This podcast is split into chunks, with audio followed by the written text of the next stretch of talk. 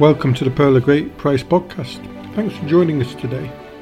It's the 10th of September, and in this day in Christian history, we go back to the year 1960 and we travel to Yale University in America, where Carl Jung's Terry Lectures on Psychology and Religion were published.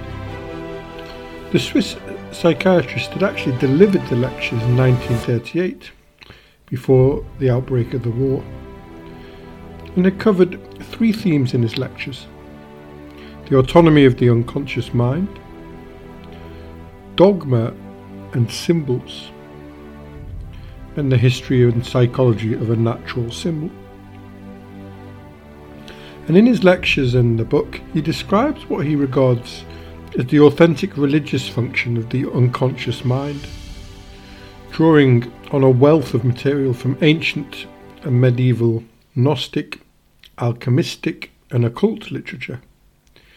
He discusses the religious symbolism of unconscious processes and the possible continuity of religious forms that have appeared and reappeared throughout the centuries. Carl Gustav Jung was a Swiss psychiatrist who founded analytical psychology. Although the impact of his work has been influential in various fields as well as psychology, from anthropology, archaeology, literature, philosophy and religious studies.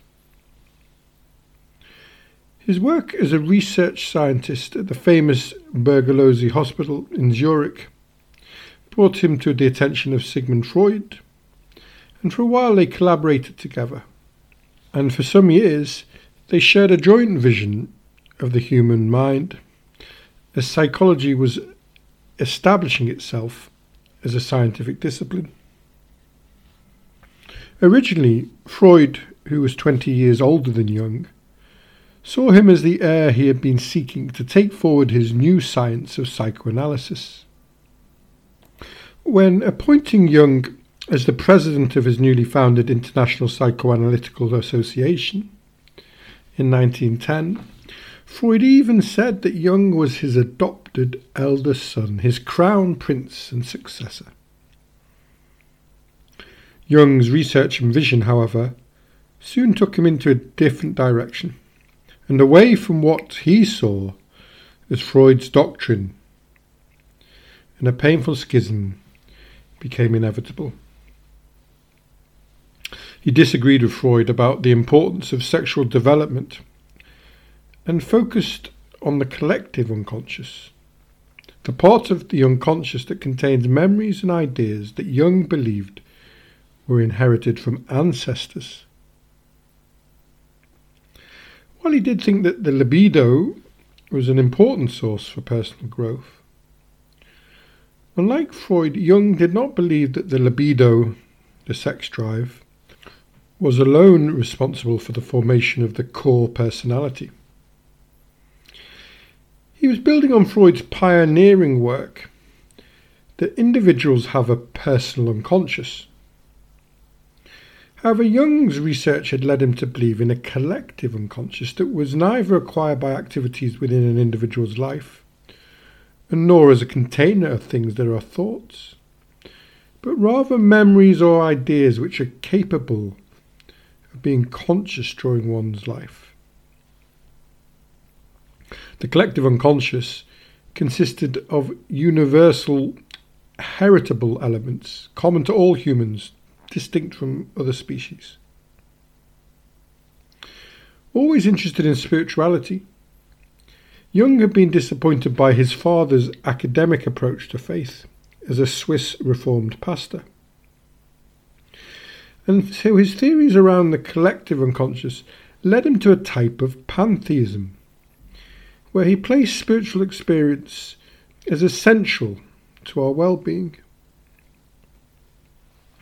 Life for Jung had a spiritual purpose beyond material goals, and our main task in life was to discover and to fulfill our deep innate potential.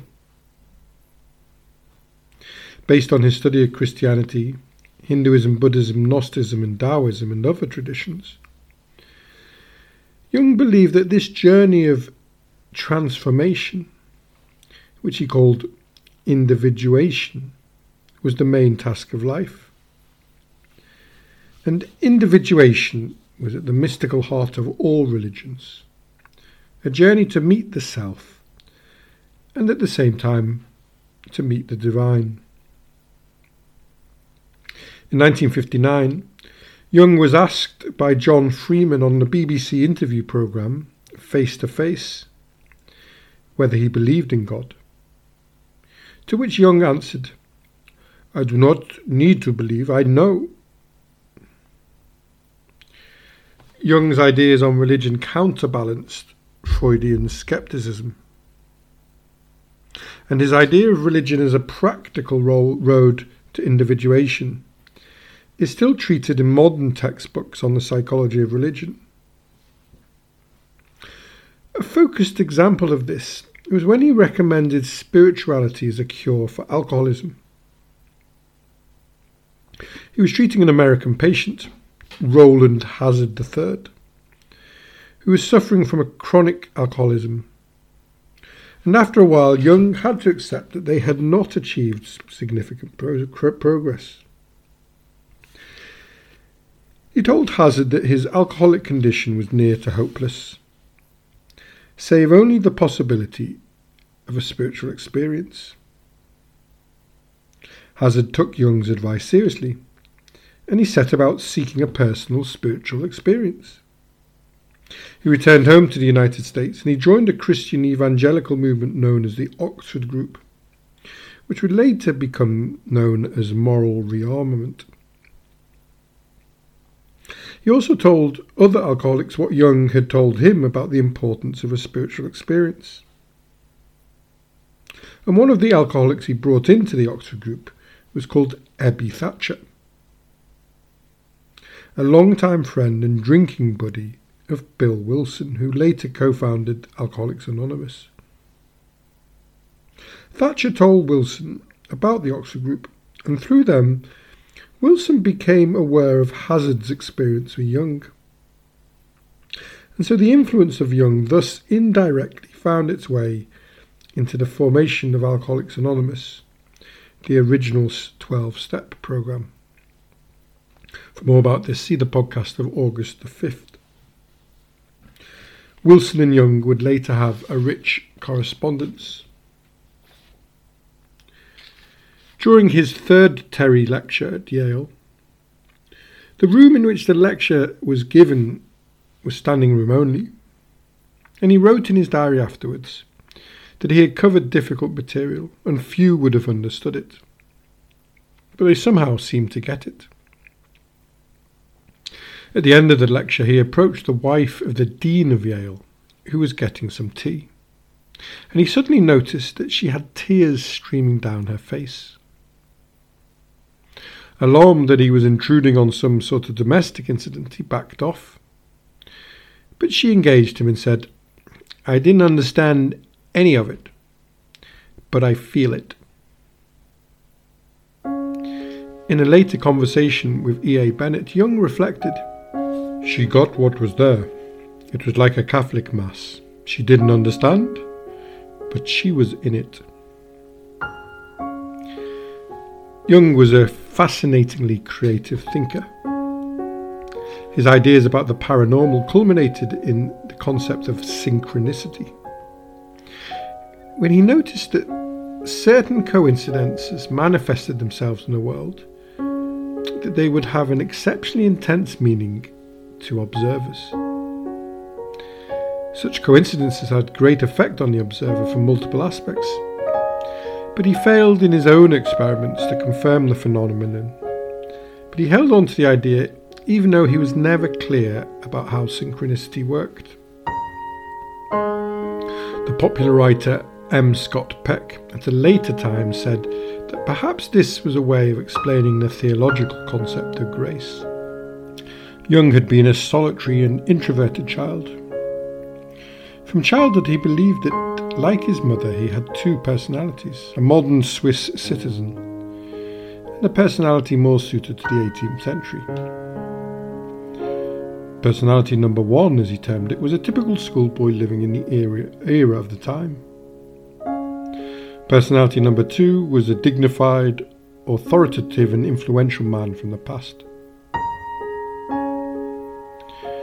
Jung was one of the first people to define introversion and extroversion in a psychological context.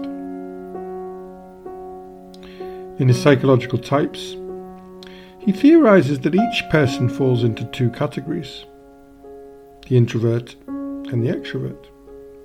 And these types Jung compared to ancient archetypes of Apollo and Dionysus.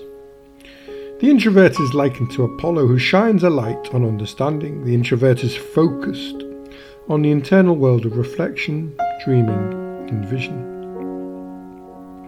Thoughtful and insightful, the introvert can sometimes be uninterested in joining the activities of others.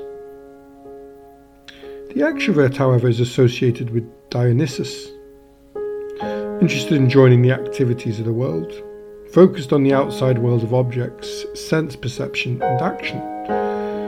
Energetic and lively, the extrovert may lose their sense of self in the intoxication of Dionysian pursuits.